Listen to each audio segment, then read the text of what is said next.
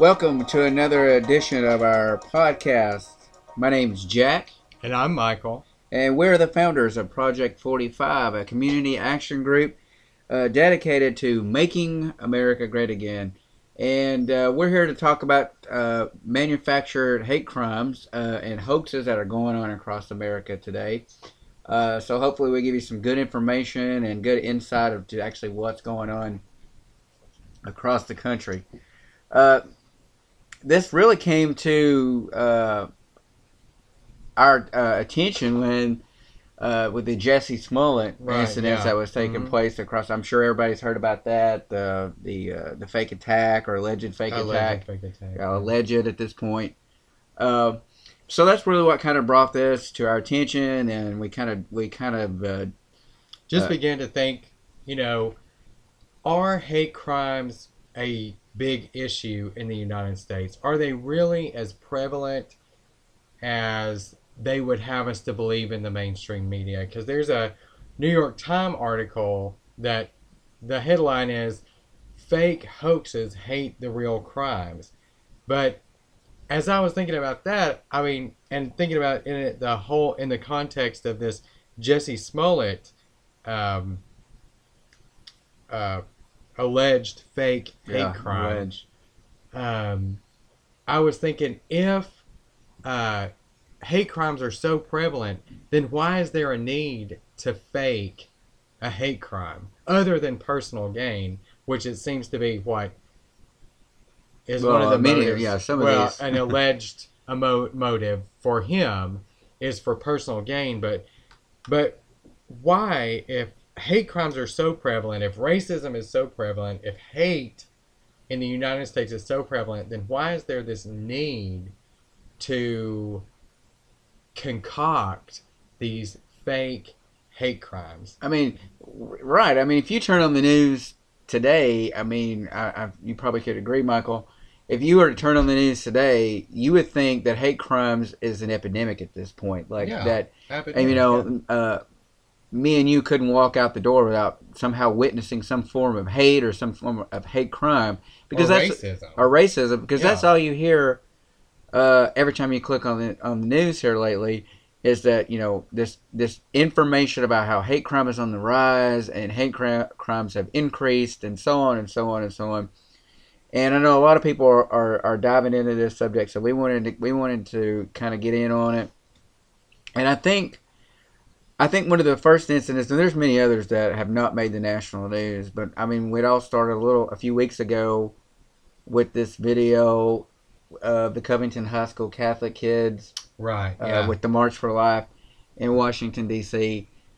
And I mean, immediately, almost immediately, I mean, just a barrage of of not only Democratic uh, presidential hopefuls and candidates jumped on this. It, it has to be true. It, it is what it is. And let's be frank, it is what it is because these people have an agenda, and the agenda is to make you think one that Trump has some has somehow caused some. You know, I don't want to use the term that most people use. I'm not going to say it because it's it's it's fake, and I'm not going to sit here and, and spew it out. But they want you to think that people have just basically gone nuts because Trump has become president, Mhm. and it's it's sparked these outrage. It's sparked, uh, you know, it's, it's it's encouraged these hate groups to to to come to head and come to surface once again. Like they've come out of the woodwork and they they feel empowered to you know project evil across the world, the country, and that's not that's not what's what's actually taking place. No. I don't know if uh, maybe I'm thinking of the same term that you're thinking of, but I think the term you don't want to use is Trump derangement syndrome. Yeah, Is that the term you don't want to yeah, use? that's exactly the term I don't want to. Use. Well, let me clarify what what I believe or my perception of Trump derangement syndrome is. Trump derangement syndrome is a psychotic syndrome that has been developed by the left to cause them to create a fake narrative in order to make Trump look bad or the country look like it's something that it's not. I would say that Jesse Smollett is suffering from Trump derangement syndrome because he decided to allegedly, according to the Chicago police, the police chief I believe is an is a he's a brown person. Yeah, I don't want to call him African American because he may not be it may be. Then it may not be politically correct. It may not. It may not be. I don't know. Uh, so I'll just, I'll just say that his skin is brown. Um, so, according to some people, he, it's absolutely impossible for him to be racist because his skin is brown. But um, so we have the Chicago police chief saying, and the reports that came out in the media, they say that Jesse Smollett um, reported that the individuals who attacked him, who we now know allegedly are these Kenyan uh, brothers. brothers, that one was potentially on, uh, was an actor on Empire, but um, so he says that these brothers that attacked him said this is MAGA country. They were wearing MAGA hats and he's a faggot and blah blah blah and whatever. Well, that goes back to our. Let's go back to our, our our previous video, our first video. There's your first clue yeah. uh, that these people got attacked in Chicago. Yeah, eighty-four percent of the registered voters are the people that actually voted in the 2016 election in Chicago. Eighty-four percent. That's eighty-four percent. A whopping eighty-four percent voted for Hillary Clinton, and we're supposed we're supposed to believe that Jess, Jesse Smollett. I, I would even I would even know who Jesse Smollett was until this No, I happened. wouldn't either. But Never some heard of third him, rate actor honestly. on Empire that just happened to, you know, be a successful show on Fox. And kudos for Fox for finally finding a show Yeah. other than The Simpsons that could last more than a week and a half. But 84% of people in Chicago voted for Hillary Rodham Clinton. And we're supposed to believe that Jesse Smollett is a victim of a hate crime in Chicago in a predominantly black in a predominantly black and homosexual, from what I understand, neighborhood. Right. So, so that's where we kind of got into de- dealing with this, this this topic of manufactured hate uh, and hate crime hoaxes in America, and kind of what's going on today. So, what I touched on well a little earlier was the Covington High School, and when that video surfaced on uh, YouTube and across social media, the the mainstream media especially you know our our fans at CNN, especially those people, really jump to conclusions, and and they're not the only ones. I'm not going to give them, uh, you know, they're not innocent or or, or you know the only ones that are guilty rather. But here you have CNN. I mean, those people just immediately jumped on it, and there's a double standard. If you're wearing a MAGA hat and you're caught on camera, or you're alleged to have perpetrated a hate crime or an act of violence, you are automatically persecuted, found guilty in a court of public opinion automatically. There's no question about it. There's no There's no due process. there's no due process. There's no fact finding. You're wearing a MAGA hat. You you must have did it because Trump is a racist. Trump is a bigot. Trump is misogynist. He's all the the phobias and the phobics that Hillary Clinton can put in her giant ba- basket of the phony words. yeah her phony words that she made up during the election. Xenophobic. I mean, yes. I mean, how much more of this are we going to take, America? How much more? How much more are we going to sit back and listen to this this spewed out garbage from these these news media? How long are we gonna buy into it Yeah, as actual fact and not realize that they have an agenda, and the agenda is division.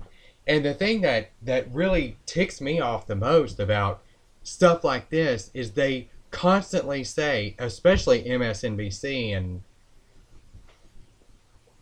those people over there and CNN, but MSNBC, they're constantly saying how divisive uh, President Trump is and how he's dividing the nation and and uh, empowering the KKK and racists and and uh, supremacist groups to come forward and how he's given them a platform. Well, here's a- all this other stuff, and it's just not true. If anybody is driving hate and division in this country, it's MSNBC, it's CNN, it's people that create a fake narrative, a fake hate crime to propel their fame forward or for whatever motive that they have or to perpetuate a narrative. If this stuff is real, why do they need to create fake crimes? Right. I mean, and the, you know, it's not just the mainstream media that's in on this bandwagon of you know creating division. It's the Democratic Party. It's the Yeah.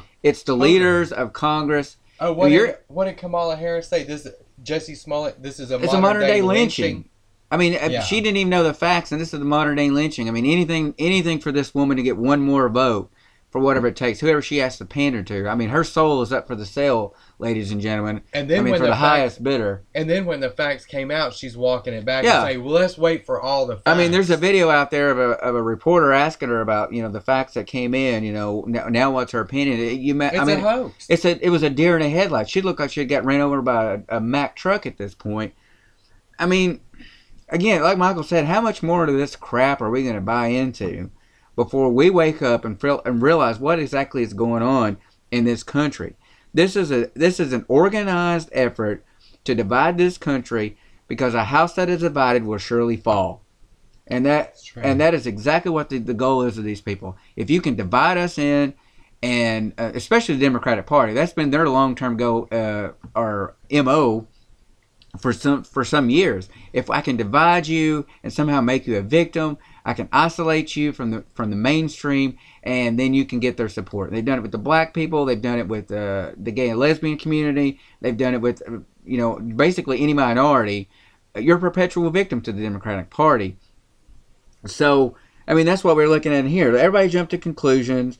Everybody you know. Uh, it jumped on this ba- bandwagon that it must be true. But like I said, if you're a Trump supporter in a MAGA hat, you're automatically guilty. There's no due process. There's no fact finding. You're guilty. And that's what's wrong with this country today. That's what's going on. Because if we can divide you, we can conquer you. And that's the only way the Democratic Party can win with their ideals that they've got to get. And I'll just interject something here. Yeah. That's the whole point. And, you know, even I think Democrats are at the forefront of this, but even Republicans, you know, the whole power system of this United States, if they can keep us divided against each other, if they can make the whites think the blacks are their problems, if they can keep make the blacks think that the whites are their problem, and if they can make the the Hispanics think that the whites are their problem, then they keep us all divided against each other, and we can't see that the real problem is them.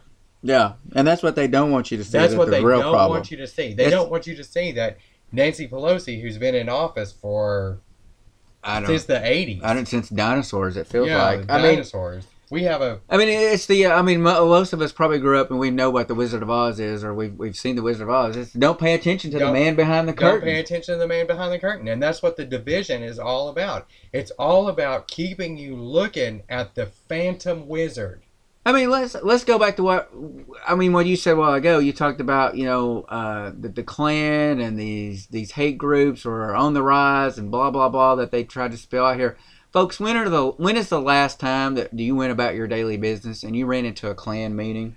We I, we live When's in the, the, last? South. When, we live in the South, and I haven't life. seen a Klans meeting in my whole Ever thirty nine in years. my whole life. Never in my whole life.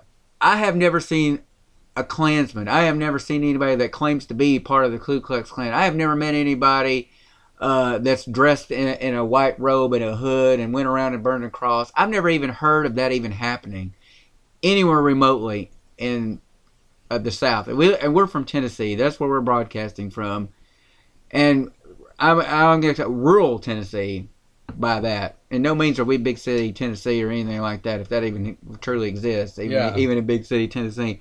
But I mean, I mean, I grew up in a, I grew up uh, in uh, a town with my grandparents, basically raised in that area. I mean, the town had a population of like 900 people with one stoplight and a grocery store. And we, I mean, our Saturday nights we're sitting on the courthouse square watching traffic come through. And I mean, it can't get much more country than that in Tennessee.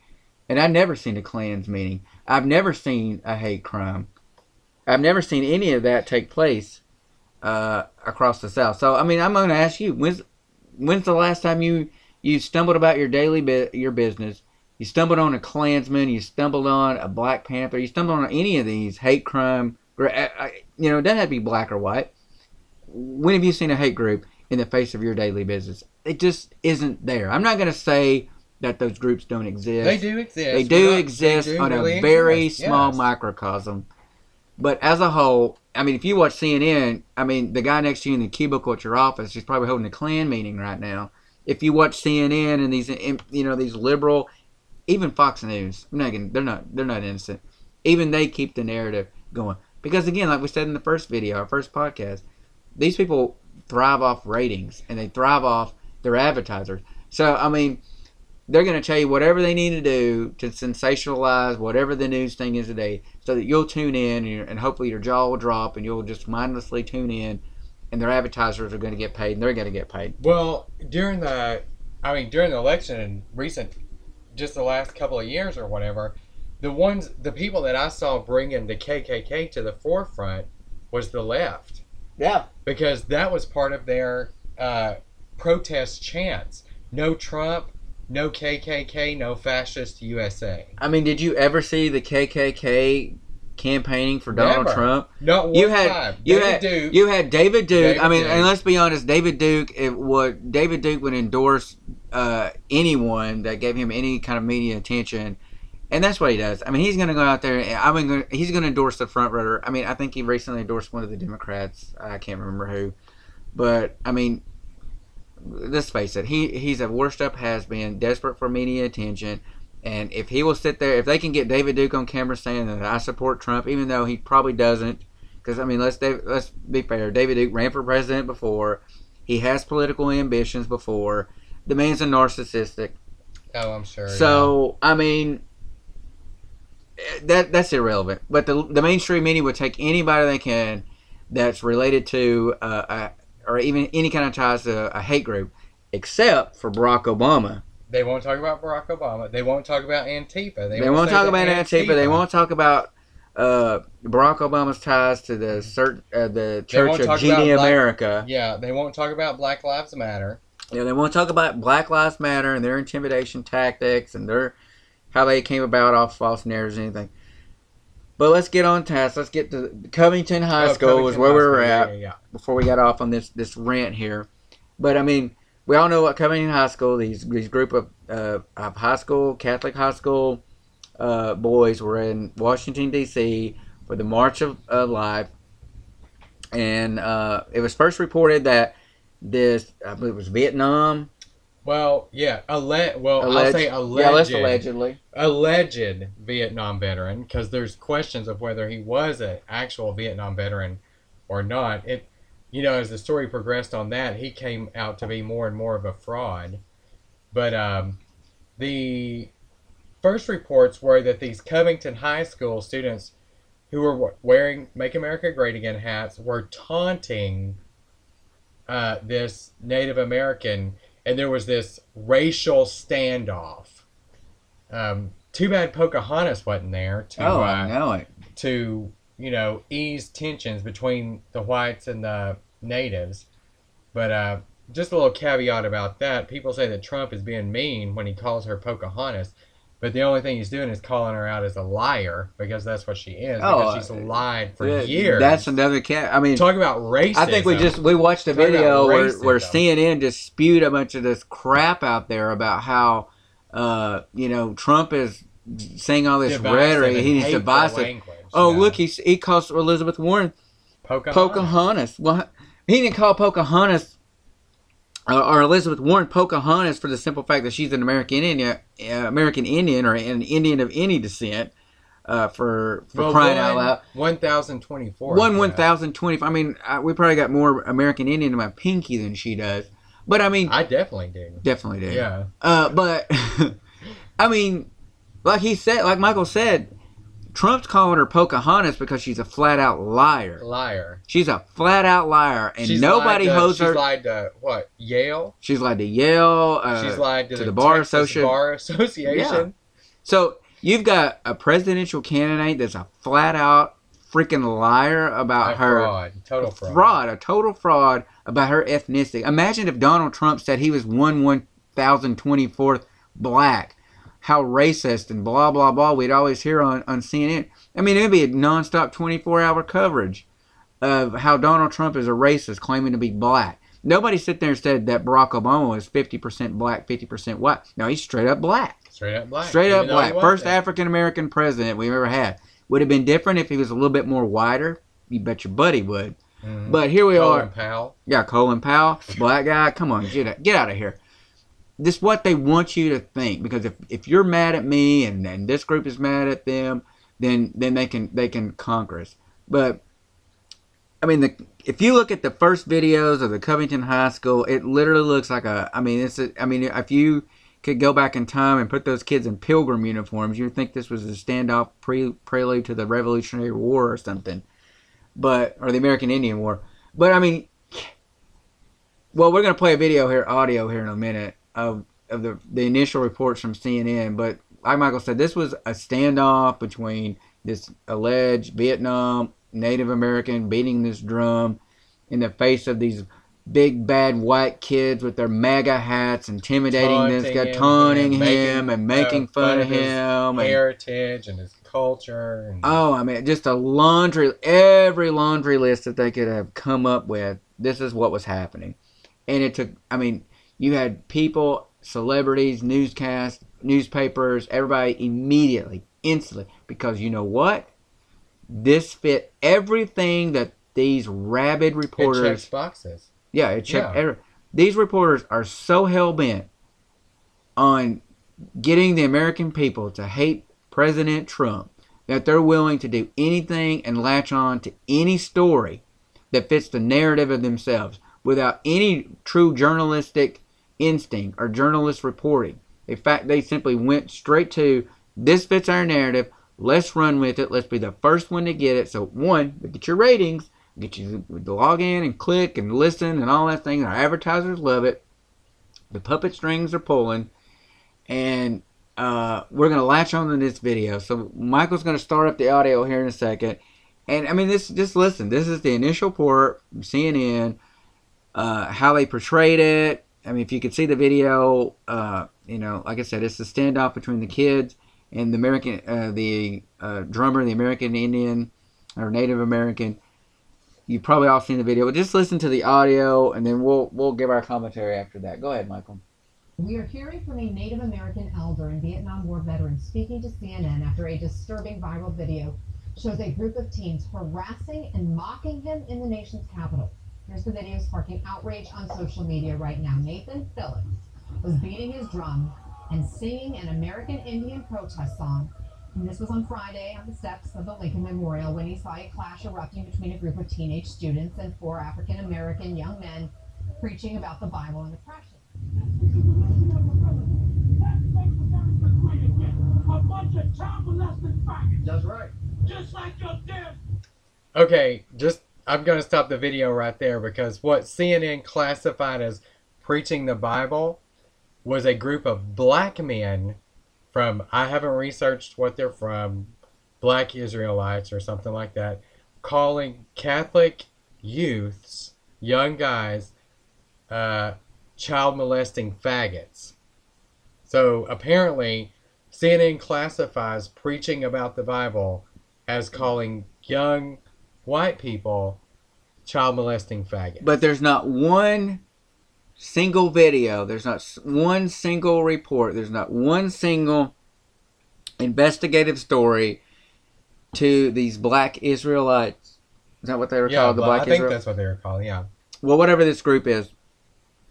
There's not one black single Hebrews. I black Hebrews. Something I don't care. I don't They're they're not there's anyway. There's not one single investigative report. There's not single one single report on these black guys. There's not there's not one interview. There's not one attempt to define who these people are. There's not one uh, uh, attempt to educate what uh, what this group is about. The whole focus of this story was all these white Catholic Christian MAGA wearing people were out there causing trouble and creating hate and somehow oppressing this uh, Native American uh, individual during his protest hunt. I mean, the video clearly showed that they the the kids were there enjoying their their time in D.C. their vacation, and they were taunted. They were called names. They were called racist remark. They were called uh, slurs and all this slander. and nobody ever reports on the fact that these black people did this to these white kids. I mean, that I mean, could that be a hate crime? I mean, it's Well, borderline. I, don't I, mean, can hate crimes be perpetrated against white males? uh, not in this day and age. White with your white privilege and your and all this. Uh, white people are. are uh, I mean, you just. I mean, basically, if you listen to the media and, and pol- uh, politicians today, you deserve it, white America. You deserve every bit of hatred, every uh, taunt, spit in the face, egg, uh, broken nose, bloodied lip, uh, blacked eyed, uh, assault that you get for wearing your MAGA hat. You deserve it, white America, because you're a automatic. guilty. You're guilty. You're a racist. You're a bigot. You're all these things that they want you to be because you're simply You're a white. slave owner. You're You're a slave owner. And let's let's be honest with it. There is nobody there is nobody show. alive today that is a slave or ever been a slave. So stop telling me that you somehow deserve reparations for your oppression because 95% of the people, these young black people that are sitting here demanding reparations, you grew up in a in the most privileged uh, time in American history for a black individual. I agree. You you never once saw slavery. You never once saw the oppressions of the 60s and the 50s and all those times. You grew up in a society where you had the opportunity to be successful, where you had the opportunity to go to school, uh, graduate from high school, go to college, and have a successful career. You make of what you make of your life what you make of it, and you have everything laid out in front of you that this country has given you. There's none of this institutional racism that you hear of. There's none of this white privilege that you hear of because we're all on an evil uh, on a, an equal playing field to the most degree.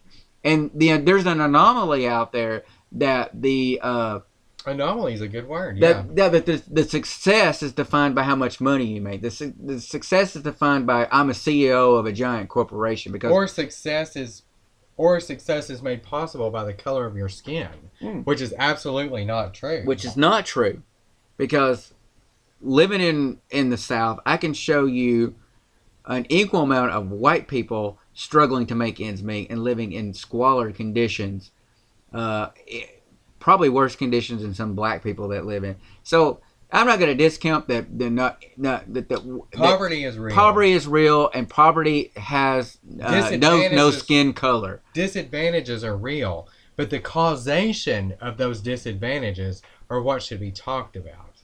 Because the causation of those disadvantages are not always the color of your skin.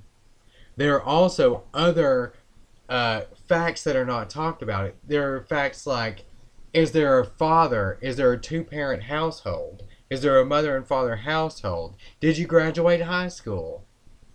Are you in the criminal justice system? There are many factors to say why people are not succeeding. And there are white people that are not succeeding in the same capacity that black people are not succeeding because they're on the same playing field. They were they were in poverty when they were born. They were on government welfare. They didn't have a father in the household. Uh, they didn't graduate from high school. They are in the criminal justice system. I mean, there's all these factors that factor in that's far beyond the color of your skin, but nobody wants to talk about that. Right. Nobody's talking about.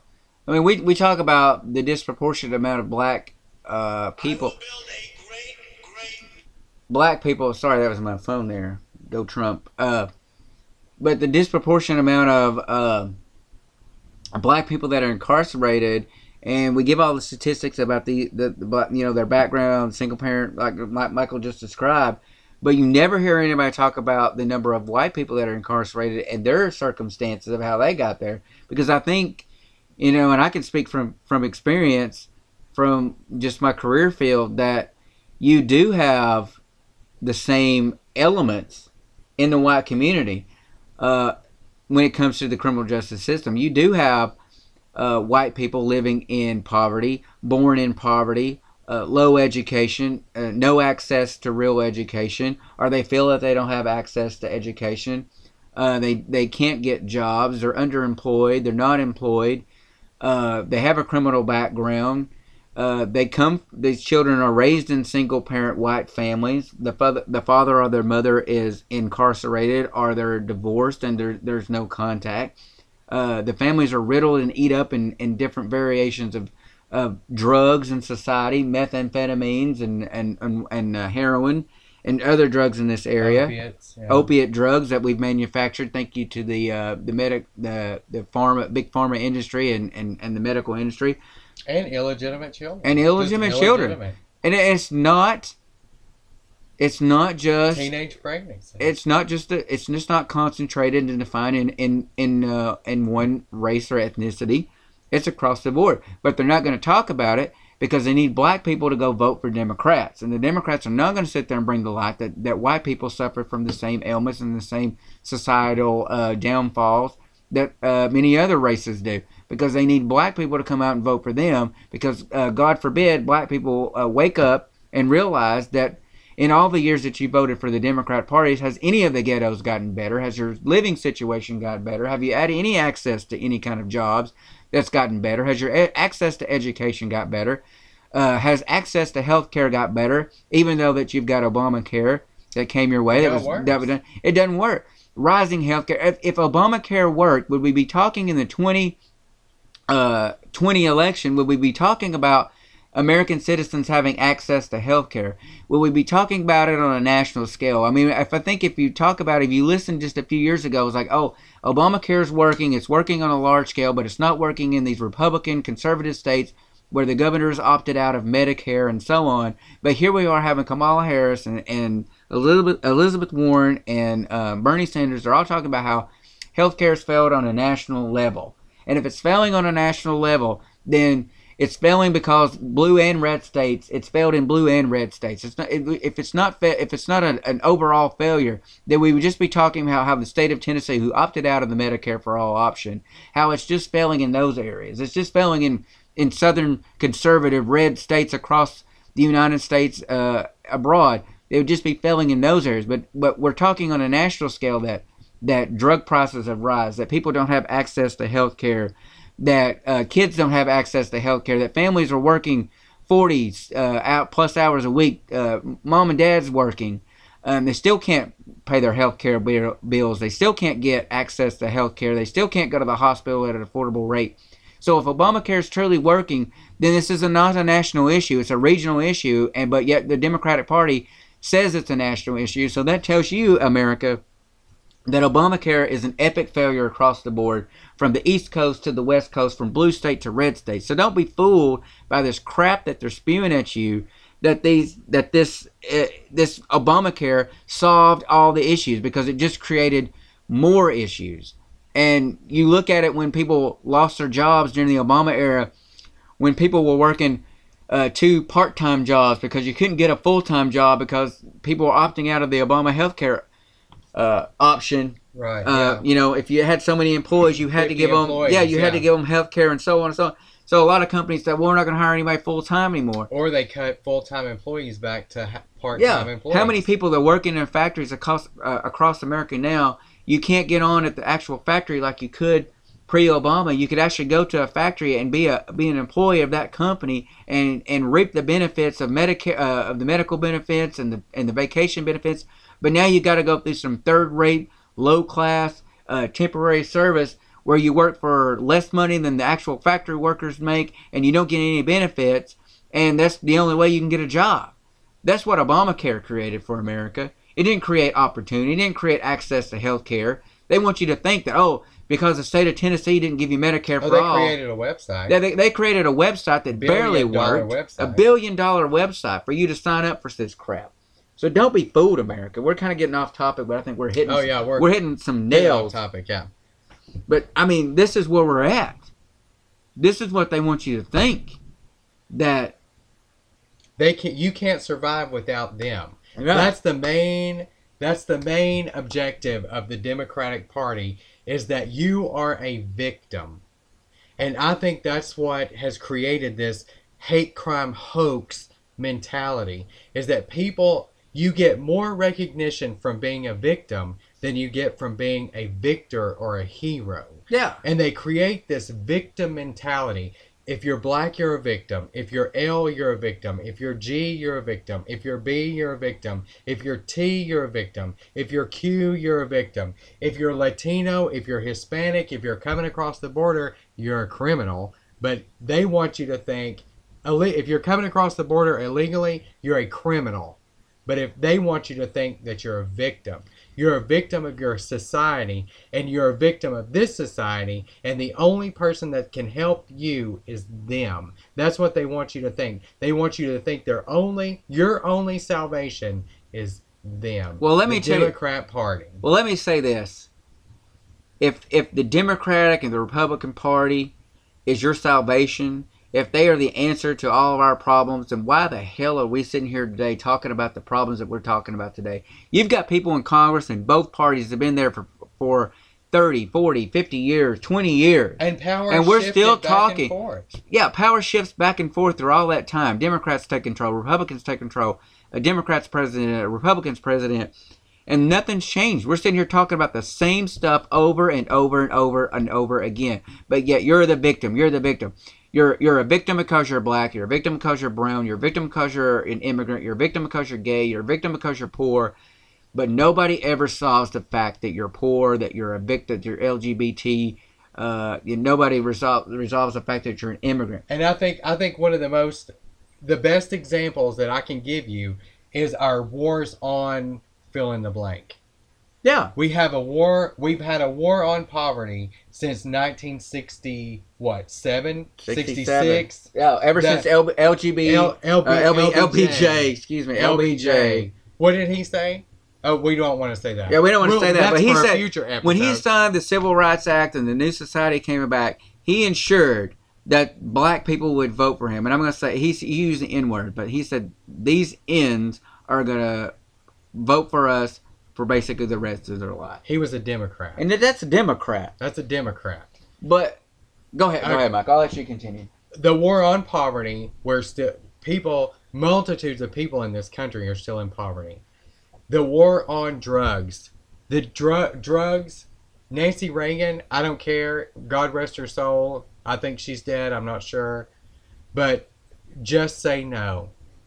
Just say no. At the same time, the CIA was being uncovered for smuggling cocaine in from in on smuggling in smuggling cocaine into the country on CIA airplanes. Yeah. So The war on terror. And this is one thing one thing that I can tell you about the war on terror. The war on terror is a war that will never end. We've been in the war on terror since 2001. It's 2019. We are still in Afghanistan, we are still in Iraq, and we're still fighting a war on terror. America will always have an enemy. An enemy. The new enemy 1984. that's emerging. The new enemy that's emerging, if you can't see it for yourself, is primarily Russia. Russia on the cyber front, and North Korea on the physical um, nuclear weapon front. Well, we, we we had a conversation about that earlier. That we talked about this meeting in, in Vietnam between President Trump and Kim Jong Un. Uh, we everybody's talking about the Korea, North Korea's uh, nuclear capability, and that, they must denuclearize and blah blah. And I mean, I can't, I couldn't help but point out the fact that for the for the since 2016, all we've heard about how Russia meddled in our election, that Russia hates America, that Russia is our big our big bad enemy. Yet Russia has nuclear capabilities, and you don't hear Dianne Feinstein, uh, Nancy Pelosi, Adam Schiff, and all these Democrats in here talking about how we should denuclearize Russia, which I feel like poses a, a much greater threat, A much greater uh, a much Absolutely. better capability of reaching or America, China. or China, for that, or China for I that. mean, come on. They're not going to talk about China because China writes the checks. Absolutely. China That's writes the checks. Writes checks to Americans. Right. Thank you, Bill and Hillary Clinton. So I mean, but North Korea is somehow our big bad enemy because we always need an enemy. If we always have has have an enemy, they have something to stand on. They have fear to work with. But we're going to go back to before we get off that topic. We're going to go off another. We're going to go down another rabbit hole. But we're going to go back to the fact that, that you know that poverty exists, and these people have been talking about how they're going to end it forever, and they're they've got the solution and everything like that. But I mean, I I grew up in uh, a two parent home. Mom stayed at home. Dad worked. Dad joined the army uh, for the extra income. He served his country. He was a proud uh, a member of the the armed services, and I I am very proud every day that he uh, served his country uh, honorably for over 20 years. Uh, that's something that I've always leaned on, and that inspired uh, me to get involved in my community. It inspired me to uh, go into a career of public service. But um, uh, you know, me and Michael both we both grew up in very low income families. Uh, you know, I remember times when we were children that uh, our meals were ketchup sandwiches, a piece of white bread with ketchup on it, and that's what we had. My dad worked. My my dad didn't have the opportunity to get education. He he joined the army for extra money, like I said. He started working in a factory to uh, provide for us, uh, but we never went to school without good clothing. We never. Uh, uh, we wanted, but we net we always had the essentials. Uh, of course, we wanted uh, the the Nike shoes. We wanted the name brand clothes. Uh, we wanted all that stuff that we saw other uh, classmates and other uh, people have. But my dad worked an honest day's living uh, in a factory, and how we got to where we're at now. And I'm by no means would I even classify myself as rich. I'd be mi- middle middle class at very best.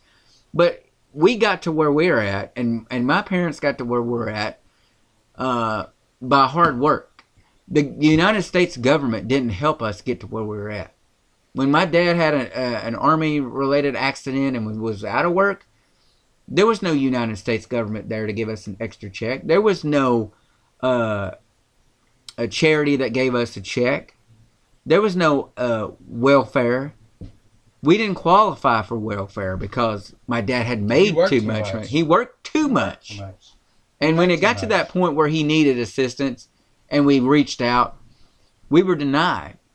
So we relied on community and we relied on family to, to make up for those those times. But somehow we ended up making it. My dad went back to work and he continued to work for 20 more years or plus years in a factory to make ends meet. And I went to college because my dad told me the value of hard work and dedication towards an education that I put all my efforts into learning and studying and I got scholarships to go to college. And the one and and the difference that wasn't made up in in the scholarship I worked. I worked full time to go to college. So your college debt and all this uh, extra expenditures is because you've raised a society of young people that don't want to work. And you've raised a society of young people that think they can go out there and get an education in literature and crayon coloring and then go out and get a lucrative career in art, uh, women's studies, uh, Chinese literature. Where are you gonna get? Who, when was the last time you saw a job posting posting for somebody in Chinese literature? I mean, that's absolutely ridiculous. Or Mongolian history. I mean, if you major in Mongolian history, I've I've I'm currently looking for a job, and I have not seen one posting for a job for somebody with expertise in Mongolian history. But conversely, on the on the same track that he was talking about, I am in a was in a similar situation when I grew up. We I didn't think we were poor, but to look back on it, we didn't have a whole lot. My mom and dad both worked. They worked very hard. And after 41 years of marriage and raising two kids, my mom and dad worked their way up to uh, what I would consider upper middle class. Um, you know, they make uh, close to eighty thousand dollars a year between them. So they worked their way up to upper middle class, but they didn't start out as upper middle class. They weren't college educated. They were both high school graduates. Um, they got married young. They had two children, and they raised us to know the value of hard work because that's what they exhibited us. They raised us with discipline because that's what they exhibited to us. And I can speak to this to the statistic that says if you're involved in the criminal justice system that the that the cards are stacked against you. It's absolutely true, and I'm a I am a uh, white male, and I can tell you that I do not experience white privilege because I'm involved. I have been involved with the criminal justice system, have uh, DUIs that are over 12 years old. One of them is almost 20 years old. Have drug possession charges that are 12 to 13 years old. And I find it very difficult to find a job. And those are misdemeanor charges. So if you have felony charges on your record, I can't imagine how hard it would be to find your find a job. And I can tell you I'm not experiencing any white privilege in my search for a job. I have a college degree, be it associate's degree, it's not a bachelor's degree. I have a college degree. I, I'm a high school I'm a high school graduate. I have work experience and I'm finding it hard to find a job because of my criminal history. That's 13 years old. So I, I'm not going to call that racist. I'm going to call that bad choices. I made bad choices in my life. And let me tell you something this is something that people don't want to face this day and age. And especially with this Jesse Smollett case that we're talking about, is people don't want to face the fact that bad choices lead to bad consequences. Because we live in a day and age where people haven't had to experience consequence. You can't spank your children anymore, according to popular culture. You can't spank your children anymore. You can't discipline your children anymore. No child can lose. And we created this culture that we saw uh, really come to the forefront in the 2016 election, where people and uh, uh, individuals had breakdowns because Hillary Clinton lost the election. That's why there is a Russian collusion investigation because Hillary Clinton lost the election. Ladies and gentlemen, let me just let us just ask this question right here, and then I'll let Michael continue. Donald Trump, President Trump, is one of the most uh, public figures in America in this day and age. Uh, well known billionaire, uh, a builder, a businessman, a TV star, WWE. Uh, he dove into WWE for a little bit. I mean, this guy's been in anything and everything you can think of. Uh, we knew within 10 minutes every detail of the Las Vegas shooter. We knew he wasn't involved in this. We didn't know. Oh, yeah, we knew. Uh, we knew everything down uh, to his shoe size within 10 minutes. But we have the one of the most public figures in the United States history, and we're having a two plus year investigation on whether this man is a Russian agent or involved in Russian collusion. But yet, our, our, our United States government knows everything about this obscure, unknown man in 10 minutes, but we don't know anything about the most uh, public figure in American society today. We don't know if he's a Russian agent. Bull crap.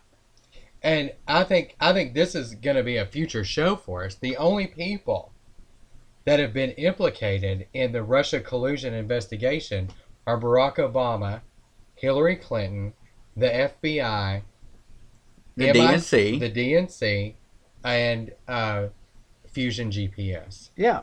I mean, nobody's going to report on that, and we're going to report on it, but nobody's going to report on that because it doesn't fit the narrative. There are there are powers at play in this country that have an agenda that is far bigger than what you can imagine. But there's an agenda, and there's pieces to the puzzle that have to play out in order for the entire picture to be present. And when the picture's present, it's too late for me and you. It's too late. We're, I, I, I fear, one of my major fears is that I fear it's already too late. That we've already gone to the point of no return. And that Trump is our buffer. Trump is our wake up call. And Trump is the one who has been um, elected in this time because there is so much frustration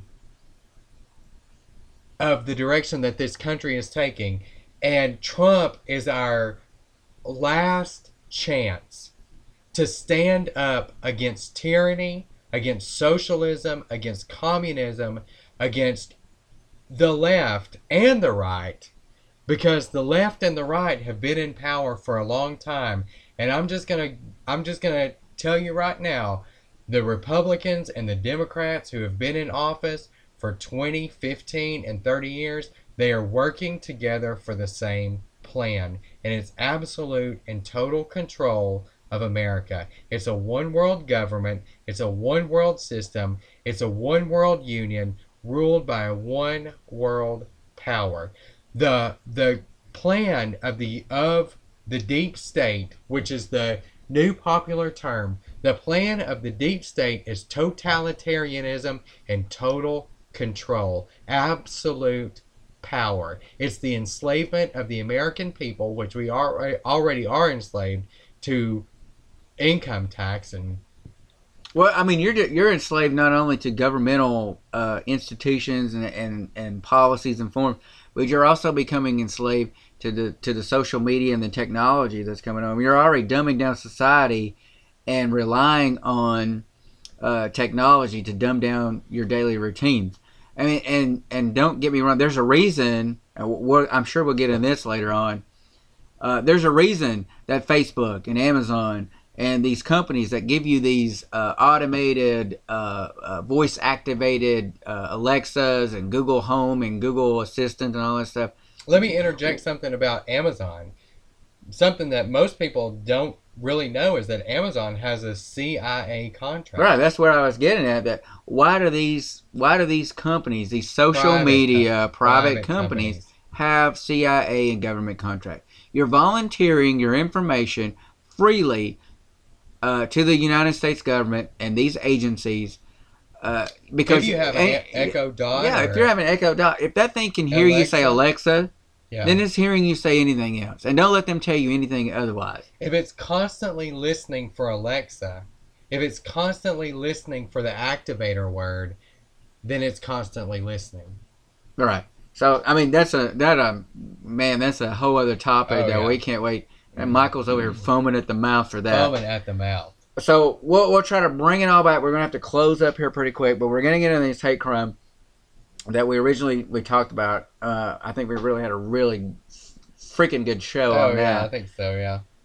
Uh, but I mean, uh, we showed you, we let you listen to the video where where the Covington kids were. Uh, it was reported that they had a standoff, and, and ultimately it ended up being that they were the ones intimidated. They were the ones that were uh, appro- or approached by this Another individual. hoax, yeah. That was- That was a hoax, and we went on to Jesse Smollett, and we all know the facts of Jesse Smollett. So I'm going to move really quick. Yeah.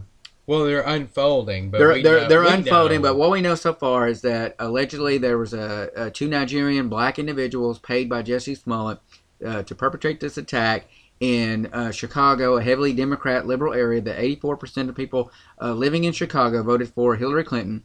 Uh, Not only did they perpetrate a physical attack against him, but also they allege that he sent a hate letter to himself before Oopsie. the physical attack yeah, happened. he went Yeah. all the way back to motor, uh, a murder she wrote. You know, younger people can Murder She Wrote. Google that. he pulled an episode of Murder She Wrote and cut out some old magazine clippings from Cosmetology, uh, Cosmetology magazine, Cosmopolitan. Cosmopolitan magazine, and uh, my country accent will not let me say certain words. So, Cosmopolitan uh, uh, magazine, in order to uh, falsify this this uh, death threat, hate mail, whatever. So, so we all know the, the circumstances, the news. The poor kid was so uh, so badly beaten with his uh, slightly cut uh, right eye that he couldn't take the noose around off of his neck, and he drove. Somebody took him to the hospital with this noose hanging around his neck because man, what good TV a noose around a black actor's neck uh, would would make good TV. But Michael's of got a list, a quick rundown list, I think, of these people that jumped on the bandwagon immediately of this this story and immediately jumped to conclusions. Said, "My God, here's these Trump uh, Trump uh, MAGA hat wearing people running around this city, per, uh, perpetrating hate crimes, racism, uh, violence, uh, hanging black people, and advocating for all this uh, nonsense that's going on. So a quick rundown, And I feel like it reads like the who's who of fake news. Oh, yeah, it's, it's, it's, the, it's the Oscars of who who reported fake news first. It's the Communist News Network, or CNN, PBS NewsHour. I can't believe our public funds go to support this. MSNBC, Rolling Stone. Didn't they report fake news? That, Mm-hmm. What was what was their what was their most famous? The Duke lacrosse. No, no, no, no. The mo uh, well, it might have been Duke lacrosse. It was uh, the rape culture, campus rape culture. That was their, that was one of their big, um, one of their big fake news stories. Maybe you can pull it up for us. See what it was. Rolling Stone, CNN, the Atlantic. Oh yeah, to the fraternity. Uh, Yeah, the- yeah, the fraternity the rape. Uh, yeah, the retracting a rape on campus. Oh, where what what uh, university was it? Uh, let's see if we can pull it up here. Pull it up and see what it was. Uh, the Washington Post, which is owned by Amazon, by the way, Jeff Bezos. The Uh, University of Virginia, uh, Phi Kappa Psi. Oh yeah, University of Virginia. Yeah. Yeah. Uh, Washington Post, Huffington Post, CNN again. I mean, this is the who's who of fake news. Yeah, this is the who's The who's. who of anti-Trump. the, the Academy Award goes to whoever the hell can Don report Lemon. the fakest. Don Lemon. Or Don Lemon. Don Who's Lemon. If you want to be fancy is. and give him some credit, let's let's face it. This guy's a lemon. Yeah. Um, so we're gonna listen to a video that Michael's got pulled up. Of, of here, here's actually Don Lemon. Uh, actually, he's he has found a way to actually defend Jussie Smollett in the face of this, And make him a continual and make him a continuous victim. Yeah. Victim. So, Michael, go ahead and play that audio for us, and we'll. This is CNN tonight. I'm Don. Thank you so much for joining us. And I want to talk more now about Jussie Smollett tonight. Free on bail after his appearance, his court appearance this afternoon. Look at that. Just look at that. Imagine that being your life right now. In the latest shocking detail in a story that is full of them, police allege that he paid two brothers Okay, I know you've all seen it, but I'm just going to describe because we only have the audio and Don Lemon or whatever his name is. Lemon. Don Lemon is is showing some footage of Matthew, of Jussie Smollett coming out of um, The booking process. the booking yeah. process with co- reporters smashed around him and his bodyguards, of course, and he looks tired and blah blah blah. And Don Lemon is trying to make us feel sorry for him for this circus that Jesse Smollett has created for himself. I'm all for due process, and Yes, this this guy has his due process. But we're reporting; these people are reporting facts. These are facts that we have, and I'm sorry, you can't sit here and and, and put stuff on national cable uh, news network and say, "Well, this guy's tried in a, in a court of public." Don't report it if you don't want somebody to be tried in a, in a public court of opinion. But when you're sitting here reporting facts, these are facts that jury's going to hear. So the American people can be their own jury and and, and conform or, or you know or uh, uh, form their own opinion based on the facts that that, that CNN, MS, Which was our MSNBC. last show, by the way. Yeah, you can you yeah use your critical thinking Critical to come up with your own opinion as to what happened, and not everybody's opinion. You're going to sit here and say, "Oh well, he deserves it." Yeah, he absolutely deserve, deserves due process. I can't sit here and advocate for the things that I believe in without advocating for due process process, uh, even for those people that I disagree with.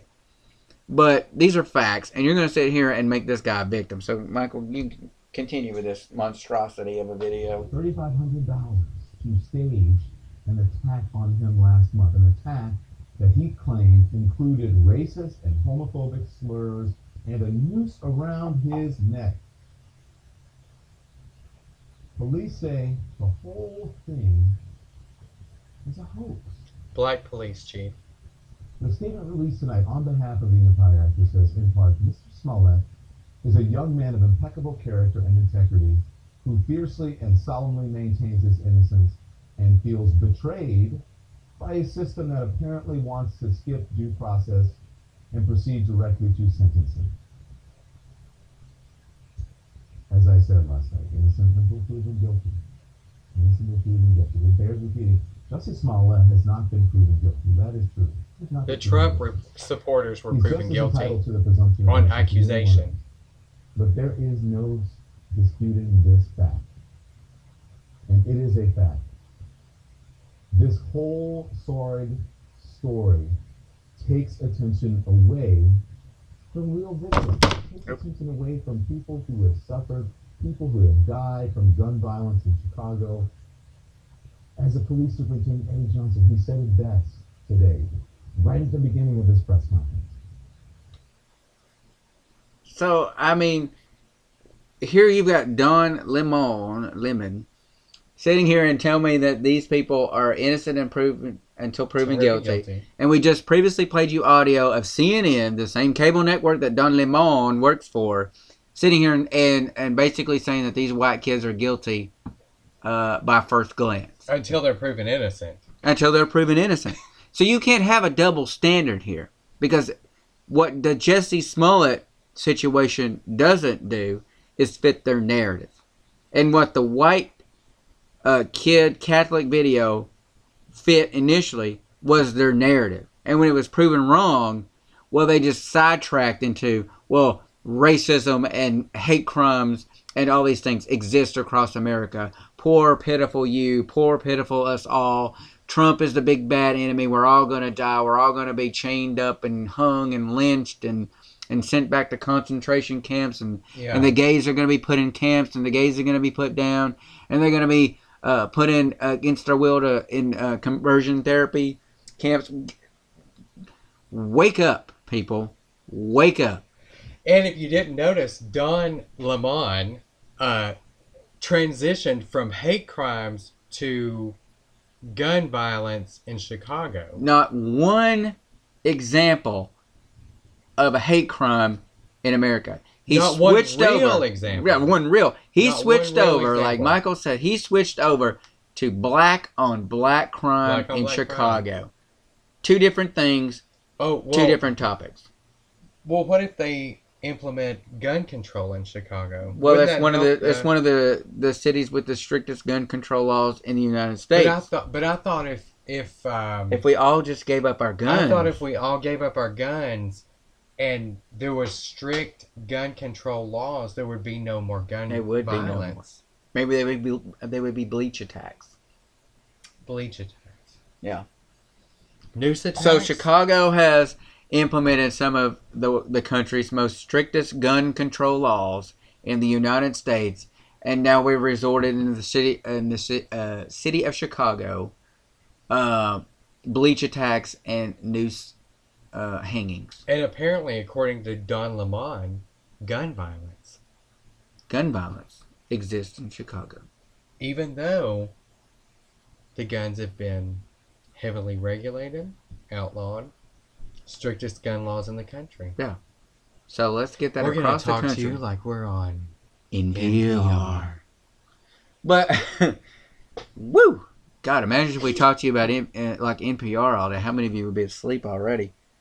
Maybe that's what's wrong with these people. So hate crimes, all you hear that hate crimes are on the rise. Trump's been elected. Hate crimes are on the rise.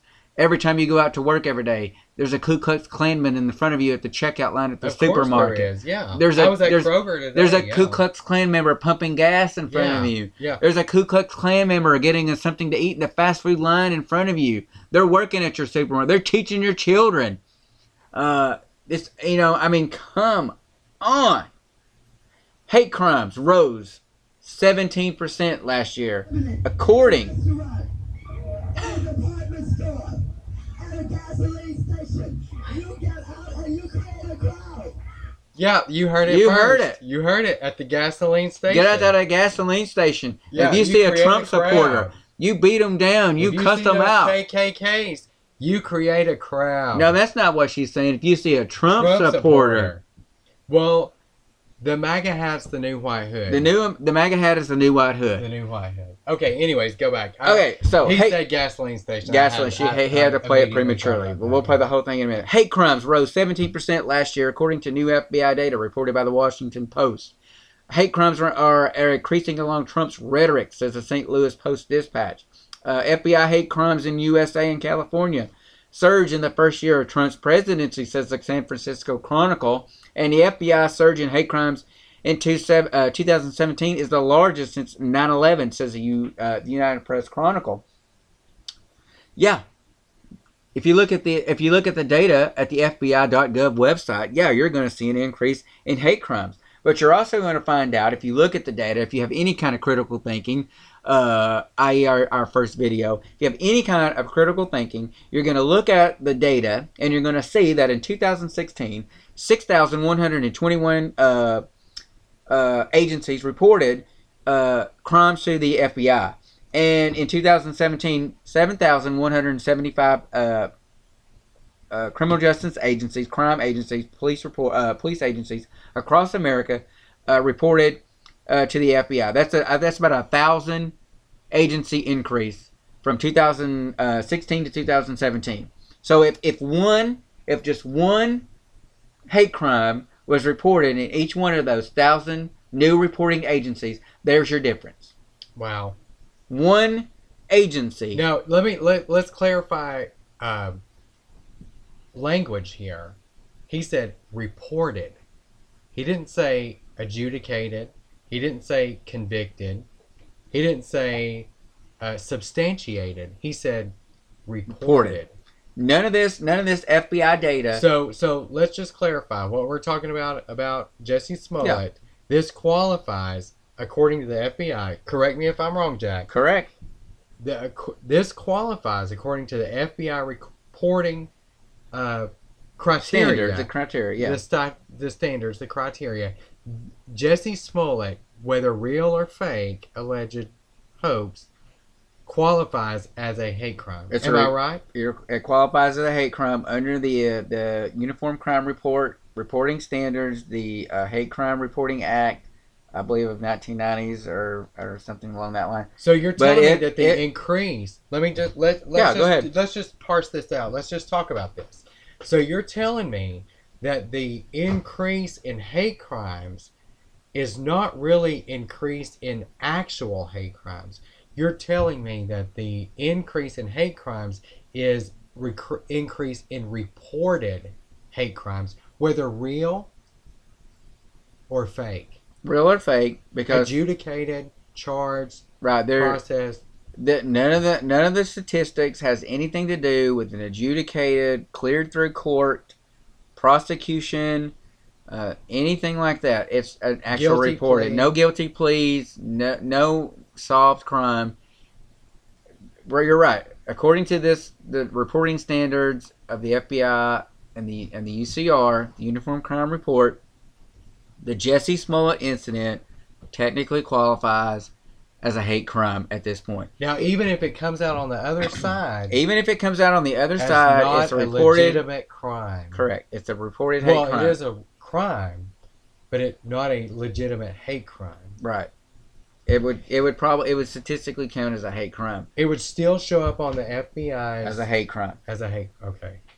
And again, six thousand one hundred and twenty-one agencies reported in 2016 their crime statistics to the Uniform uh, Crime Reporting Program of the FBI, and in 2017, that went up roughly by a thousand agencies to 7,175. And again, if just each one of those agencies reported one hate crime, there's your difference in the number. And another alarming, uh, or not alarming to me, a surprising statistic, well, you may not know, it says 50.7% were white. What? 50.7% of these hate crimes were perpetrated by white individuals. But what they don't tell you is that of that 50.7% classified as white uh, by the FBI statistics, half of those are Hispanic or Latinos. Because how many of you have filled out an application and you look at the ethnicity categories and it says black, Native American, Asian, uh, you know, Middle Eastern, whatever, but it says white or not Hispanic. Yeah. I. I mean. Yeah. And so there you go. And then there, of the 50.7%, half of those are of the other category. Of the half of those are the of the Hispanic category. So that le- that leaves 25% are white. So if you look at it, you got 25% of the perpetrators would be white.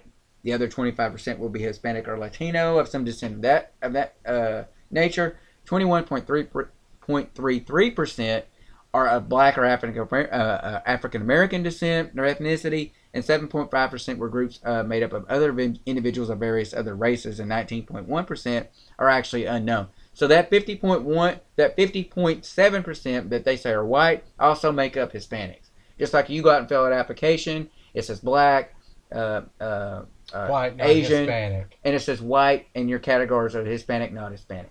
Yeah, Hispanic. Which is which is which is mind-boggling how you're going to sit here and, and make up ethnicity uh, ethnicity statistics, and you're going to include Hispanics and whites as the same category. Well, I, I've filled out job applications. Who hasn't? Yeah, I. Who hasn't in America filled out a, a, a, an application and Hispanic, non-white, and whites are put in the same category? Hispanic, non-Hispanic, or Yeah. non-Hispanic white, or yeah. So there you go. So if you listen to Don Lemon and Lemon and, and the CNN and, and all these Washington Post, Amazon, MSNBC. MSNBC, you're going to sit there and they're going to tell you that whites that that this it's on the increase. But if you if you if you pull Oh, your let me- head, Let me, talk about it. Let me let me just yeah, go ahead. uh, interject something about MSNBC research. Zbigniew Brzezinski. Yeah, Go ahead. go ahead. That's a good one. And We'll probably do a show on that we later probably on. will. Uh, that's a good one to to YouTube and research. Go ahead and research that, and that'll probably give you some insight to where we go on later on in Because this she podcast. she is his daughter. MSNBC. yeah, Mika. Morning Squawk. Morning, morning oh, Squawk. Oh. Morning Joe. morning Joe. Morning Joe. That's what it's called. Yeah, it's like a morning doo doo. Yeah. You ask me. So anyway, go ahead. What were you talking about? Statistics. So I mean, the statistics can be what they want to be if you want to manipulate them into the narrative that you want them to be. But I mean, go to the FBI.gov and look at the statistics yourself, and you'll see that whites and Hispanics are grouped into the same category. And when you break it down, it's not an increase. It's it's it can be attested to the fact that more agencies are reporting. Uh, and if you So want to look at, us they're trying to skew the statistics. they're skewing statistics. Either either willingly or I tell you what. you've got our access to our Twitter.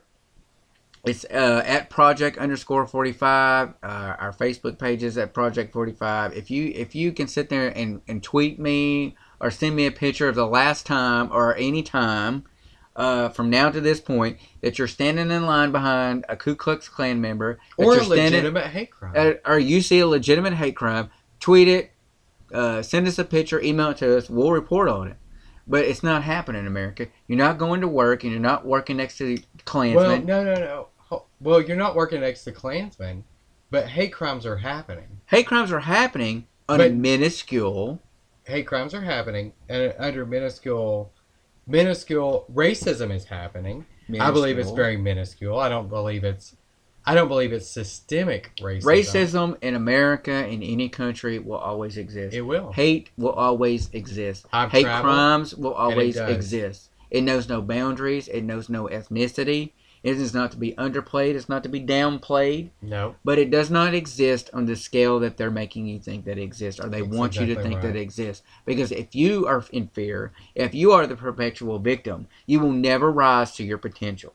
If you are always a victim, you will never gain economic success. You will never gain economic independence because you will always be relying on someone else to pick you up out of victimhood.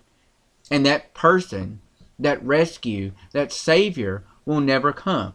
Because if it's come, then we wouldn't sit here and have the narrative that we have today, the same narrative we had in 1950 and 1960, that black people are somehow oppressed and will never be uh, successful because you're black. Because you've never been successful since the beginning uh, of the, the, the establishment of this country because you're black. You'll never be anything because you're gay. You'll never be anything because you have brown skin. And that's not the case in America. You will you will be something if you lift yourself out, up out of victimhood. And the victimhood is a mindset. It is. I am not going to sit here and tell you that it is easy to come out of poverty into the middle class It's not. because it is not It's because not. it involves hard, hard work. work. Hard it involves you doing jobs that you do not want to do. Yep. It involves flipping hamburgers Yeah. into the wee hours of the morning. It involves flipping hamburgers on the weekend. It Working involves at gas stations. yeah, it involves working in gas stations. It involves working in jobs that you feel like are beneath you. Factories. Factories where you're basically a machine, a human machine, uh, for the for this for the man, I guess you would say, for lack of a better term. But that is the that is the work that we've all done. That is the work that my dad's done. That's the work that That's Michael's dad does. That is the work that That's both of our fathers done. continue to do. Yep. and they provided for their family. They put a roof over our heads. They put us through school. They were there for when there for us when they needed us. Still there. we need them. us. They're still there for us when we need them, and they have food on the table. And more more than They're not going to my life. Oscars, and they're not riding around in limousines, They're and they're not not living behind. no. They're not living in mansions, and they're not living behind walls, and they're not living in in Washington D.C. Uh, high society. No. but they're providing and Yeah. they're comfortable and they're satisfied and they're happy. And do they want a little bit more? Maybe they do. But they know that a little bit more comes with a little bit more hard work. But the most important thing to them is that we went to school, that we got an education, and we did we did and we came out just a little bit better than they did. And they hope that we can take the values that they taught us the morals that they taught us and the skills that oh they no! taught. Hold on, hold on. Those are no morals and values. No, No. yeah. The morals and the values that they taught us. That we can take all those skills that they provided us so that when we got a little bit more, that we can take those things and teach them the value of hard work. And they, our children, can get a little bit more than we did. Mm-hmm. because you're not going to wake up every day and you're not going to wake up each day and you're not going to have a child and it's not going to grow up to be a ceo it's not going to grow up to own its own business it's not going to grow up to be head of a university it's not going to grow up to be president and it's not going to grow up to be in the united states senate and it's not going to grow up to be in the house of representatives and it's not going to be governor of your state that is a Privileged few. that is a privileged few and How i'm not going congressmen do we have? U.S. we have 435 U.S. House of Representatives, if I'm uh, not mistaken. Out of the millions of people, we have 435. Three hundred and what? Fifty million we have now. Right. Yeah. So I'm not going to sit there and say it's not impossible, but it's not likely. But you can only grow, you can only raise your kids to carry on what you've been taught from your parents. And when you lose that disconnect from the values that you've been taught, and let your kids be free for all, and let them be subjective to perpetual victimhood, if you are a constant victim, if I woke up every day and told you that you'll never be anything, that no matter because of something else. because of something else. If you woke up every day, husband or a wife, and they said you're going to go to work today and you're never going to you're never going to amount to anything. Because You're- of you're Donald go- Trump. You're going to go to work and you're going to work 40 hours this week. And no matter how much money you're going to bring home, you're never going to be this and you're never going to be that. And Because you're never going to do this. Yeah, Because of a statue. because of a statue, because you're because white, of because you're black, Bedford Forrest. because of Because Nathan the Bedford Forrest, KKK? because of a statue, the KKK, because of systemic racism. systemic racism. You were never because of poverty. Because of you poverty. grew up in a Because your parents were poor. park. You live in a trailer. Your parents are poor. You're addicted to opiates. You got a DUI. You're never You'll going never to be anything. be anything. Then you will never be anything. But and if then you we say tell you that the only way you can be anything is if you do, I'm elected yeah, or the- if I'm in power. if I'm elected, if my party's in power, you will. If my party has control of this, you will. But how many times have you heard you will and you ain't? Eh, yeah, no matter what party, no matter what your status, no matter what you do, you ain't. Because you always need to be a victim. It, because a victim always looks towards a savior. yeah, And if they can always produce a savior, then they can always produce a victim. false. Don't savior. let yourself be a victim. Before we close, Michael posted this question about a hate crime and what's going on. This is the this is the question we're going to leave you with. We're not going to answer it. It's up to you to answer it. Go back to critical thinking in our first episode. If you haven't listened to that, check it out. It's on YouTube. It's on Apple Podcasts, Google Podcasts. Uh, but here's a question we want to pose to you. Well, we didn't get to nearly all the things that we wanted to talk about tonight, but uh, I think I will pose this question, um, and but I will I will also leave you with this this thought before I pose this question is that everybody says that Trump is divisive, and Trump perpetuates hate, and Trump has caused these these um, nationalist supremacist groups to come to the forefront, but we have um, Democratic leaders telling you to resist Hillary Clinton. I think she coined that phrase, didn't she? Yeah, resist. Hillary Clinton told people to resist. Uh, Antifa incited violence, which is a left wing hate group. I would say a left wing terrorist group. Oh, left wing terrorist group. That's a good. That's a better. oh, Well, I would call KKK a terrorist group. I would. I would call I would call KK, the KKK a terrorist organization. But before Michael goes on, let's go back to that the analogy I said. If, do you go do you go to your work every day? Do you see a KKK person? Do you see on the national news? Do you see the KKK gathering in white robes with burning cross and and and pitchfork? And Never. people are going to say Charlotte. That that is a is- hoax. is a hoax. Another hoax.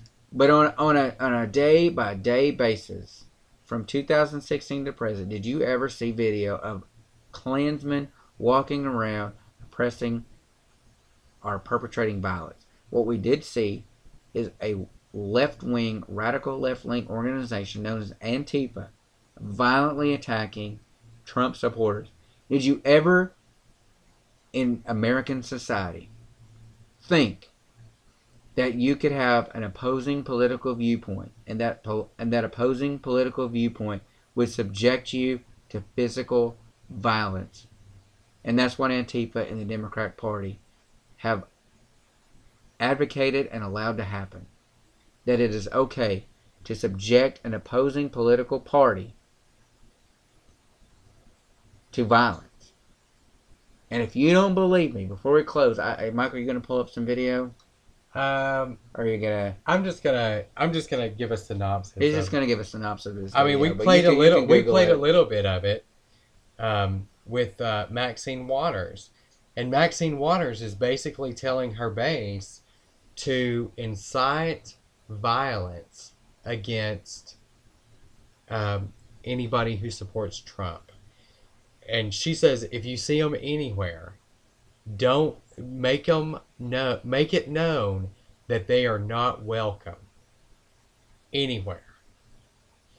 And at the same time that she was saying that, we were seeing the the press secretary Sarah Sanders run out of restaurants. At the same time, we're seeing um, the Department of uh, Homeland Security secretary uh, shamed in a restaurant, um, and the whole time, Miss Impeachment Maxine Waters, Mad Maxine, is telling people to not let Trump supporters have rest or feel comfortable in their own country.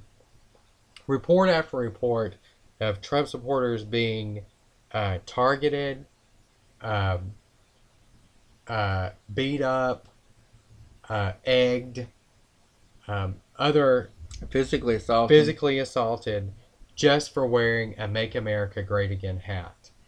Um, I'm not trying to make Trump supporters or uh, nationalists because I'm a nationalist. I love America. Yeah. I say God bless America. And I've traveled all over the world. I've been to Singapore, I've been to Indonesia, I've been to Brazil, and I can tell you I am blessed to be American. Um, there is no greater country than the, the United States of America. And uh, people around the world are wonderful. People around the world are loving, they're kind. You we share the brotherhood of humanity. But as far as um, a nation goes, America is the most beautiful, free um, country that exists on the face of the earth. And I can tell you that the American dream is real. The American dream that we've been sold is a farce. But the American dream of freedom, freedom of speech, freedom of religion, freedom to bear arms, um, freedom to succeed, freedom of of capital, uh, capitalism is real, and it has brought more people out of poverty than any other system around the world. And I can tell you, as somebody who's traveled, that I am proud and thankful to God to be an American. But the question that I want to leave you with, and a little tease for our next program, um, is if hate crimes are so prevalent in the United States and racism and hate crimes are such a huge problem in this country, then why is it necessary for hoaxes? I found a website today um, that gives a study that they conducted on their own. Um, the website is, I want you to go check it out for yourself, is American Renaissance. And according to their study, they say that between um, June of 2015 and September of 2017, that there were 101 uh, individuals implicated in hoax hate crimes. And I Googled real hate crimes in the United States today, and I honestly didn't see one. I didn't see a real hate crime. Um, but, like Jack said earlier, you have our Twitter, you have our Facebook, you have a way to contact us. If you can shoot us a legit, legitimate hate crime, not a transgender woman who burned down her own house and her five dogs because Sick. she was upset that um, that her gay pride event didn't have more attention, or she was upset that her cultural irrelevance was a reality. Um, please tell us because we want to know, and and we will be glad to read that. We we will be glad to report on it. We will be glad to report on real hate crimes. But if hate crimes are so prevalent in the United States, why is it necessary to create a fake narrative and to create fake hate crimes? And and before we, we end here, it doesn't just end with Covington High School. It doesn't doesn't just end with the Jussie Smollett incident.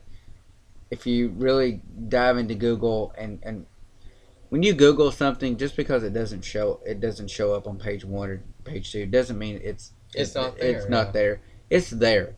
Google has an agenda. We'll probably get into that sometime, but Google has an agenda. You got to dig. And there's just a because I didn't see a hate crime on my Google search doesn't mean that those Yeah. don't exist. It doesn't it doesn't mean it doesn't exist, but there there it, the information is out there. You've got to do your critical thinking and you've got to go out there and dig for it. You can't just you know sit here in a busy world and type in a few words and if it doesn't come up on search 1 2 or 3 then it it, it, it isn't or isn't so. So that's the question.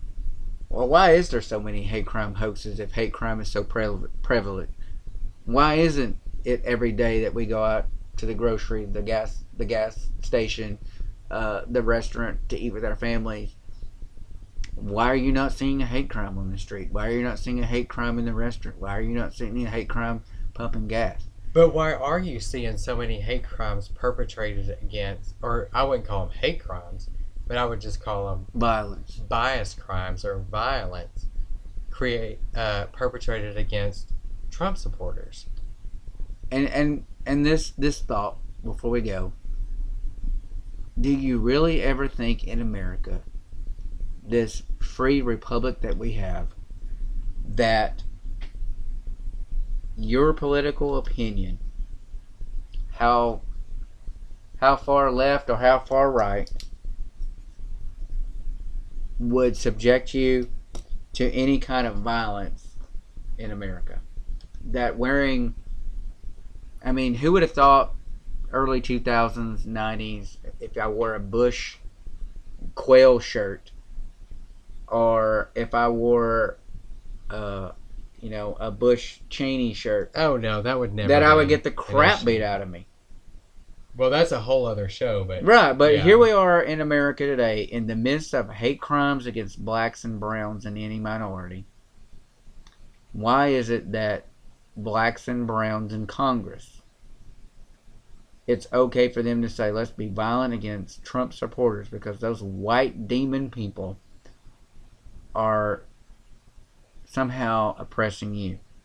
When the fact of the reality is that these black and brown and white career politicians are the ones that have been suppressing you and me for years and years and years, not solving one single problem. Because of all the problems in this world, of all the religious uh, diversity, the ethnic diversity in this country, every single one of us still has some problem. Not one problem's been solved. Not all problems for whites have been solved. Not all the problems for blacks have been solved. Not all the problems for Hispanics have been solved. In all these years that there's been an issue with each one of us, that not one segment of our society has been said, well, everything's been solved for the Hispanics. Now we'll, we'll fix everything for the blacks. No, you're perpetual, a perpetual victim because if you remain a victim, you'll remain, you'll remain stagnant. You'll never reach your potential and you'll never pose a threat. Then you'll always rely on the government. And you'll always rely on those who control the narrative to solve the problem. Yep. When you should be relying on yourself and capitalism and the opportunity that you've got before you to get yourself self-reliant, Self-reliant. and responsible and for your own life. So, we'll end on that. I know it's been a long show, a little bit longer than we anticipated. We missed, like Michael said, we missed a little bit of the highlight of what we wanted to, but I think we hit on uh, something that hit home, I think we talked about relevant issues. a relevant issue. Yeah. So remember, you can like us on Twitter uh, at project underscore 45. Remember, if you find a hate crime, Please report please it. report it. A real one. A real one. dial 911 first, but go ahead Yes, and, and uh, God have mercy. If you ain't got common sense to dial 911 first, probably shouldn't be listening to this show. But no, if you don't have common sense to dial 911, Yeah, don't first, listen to this please show. listen to this show. yeah, Please do. Maybe we can Maybe help we can you in the you. future. Uh, follow us on Twitter. Tweet tweet us your pictures of hate crimes if you have them. You see them. Uh, the Klansman that's working. KKK, yeah. Yeah, the KKK guy in his white hood that's working uh, next to you at the T-Mobile call center, Yeah. uh, or whatever. Uh, and uh, we're just gonna leave you this. Maybe it's a little teaser for an upcoming show. But has anyone seen Ruth, Ruth Bader, Bader Ginsburg. Ginsburg. where is RBG? Is she dead? Is she alive? Has anyone attended her funeral service? You can also tweet that. Uh, remember, Twitter, project underscore 45. Follow us on Facebook, like our videos. We're going to be on YouTube. We're also on uh, Apple iTunes. Oh, tell them at YouTube. Crash the Uh, Hound. YouTube, our channel is Crash the Hound. Uh, that's uh, Crash the Hound Media. So just Google uh, YouTube search of Crash the Hound. You can find our Project 45 videos there.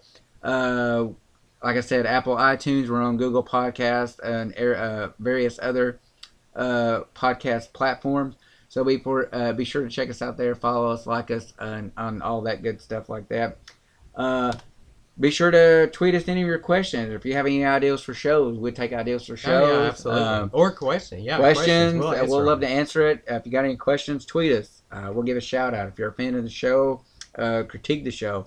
We're open either way. Our feelings don't get hurt because our parents raised us to take a little bit of criticism. Uh, so we did not get a trophy. we didn't get a trophy. I, we I did not uh, get uh, a participation award for Yeah, being uh, horribly awful at basketball. Uh, white men cannot jump. Uh, so there you have it on our social media platforms. Be sure, uh, be sure to contact us. Well, you could jump if you were one sixth the gravity of the moon. F one six Oh, the gravity of the moon, but we did not land on the Did moon. we Did we land, land on the on the moon? moon? Who knows? So be sure to check us out. I'm Jack. I'm Michael. We're Project 45. Uh, we look forward to uh, coming uh, back to you again next week for a brand new show. Uh, we'll have a, a brand new topic. Ruth Bader Ginsburg. Ruth Bader Ginsburg made me. If anybody sees her, please let us know. Uh, we're kind of worried. So um, that's it. That's it. Uh, we hope you all have a good week. yeah, good week. Uh, uh, watch out for those Klansmen. Be sure of hate crimes. yeah, hate Uh, crimes. And, and- uh, Keep God- on. Go ahead. yeah, keep on uh, doing that thing. Keep on fighting for uh, freedom. Keep on uh, being a patriot of America. And Michael, God bless America. God bless America. Until next time, Project 45 out of here.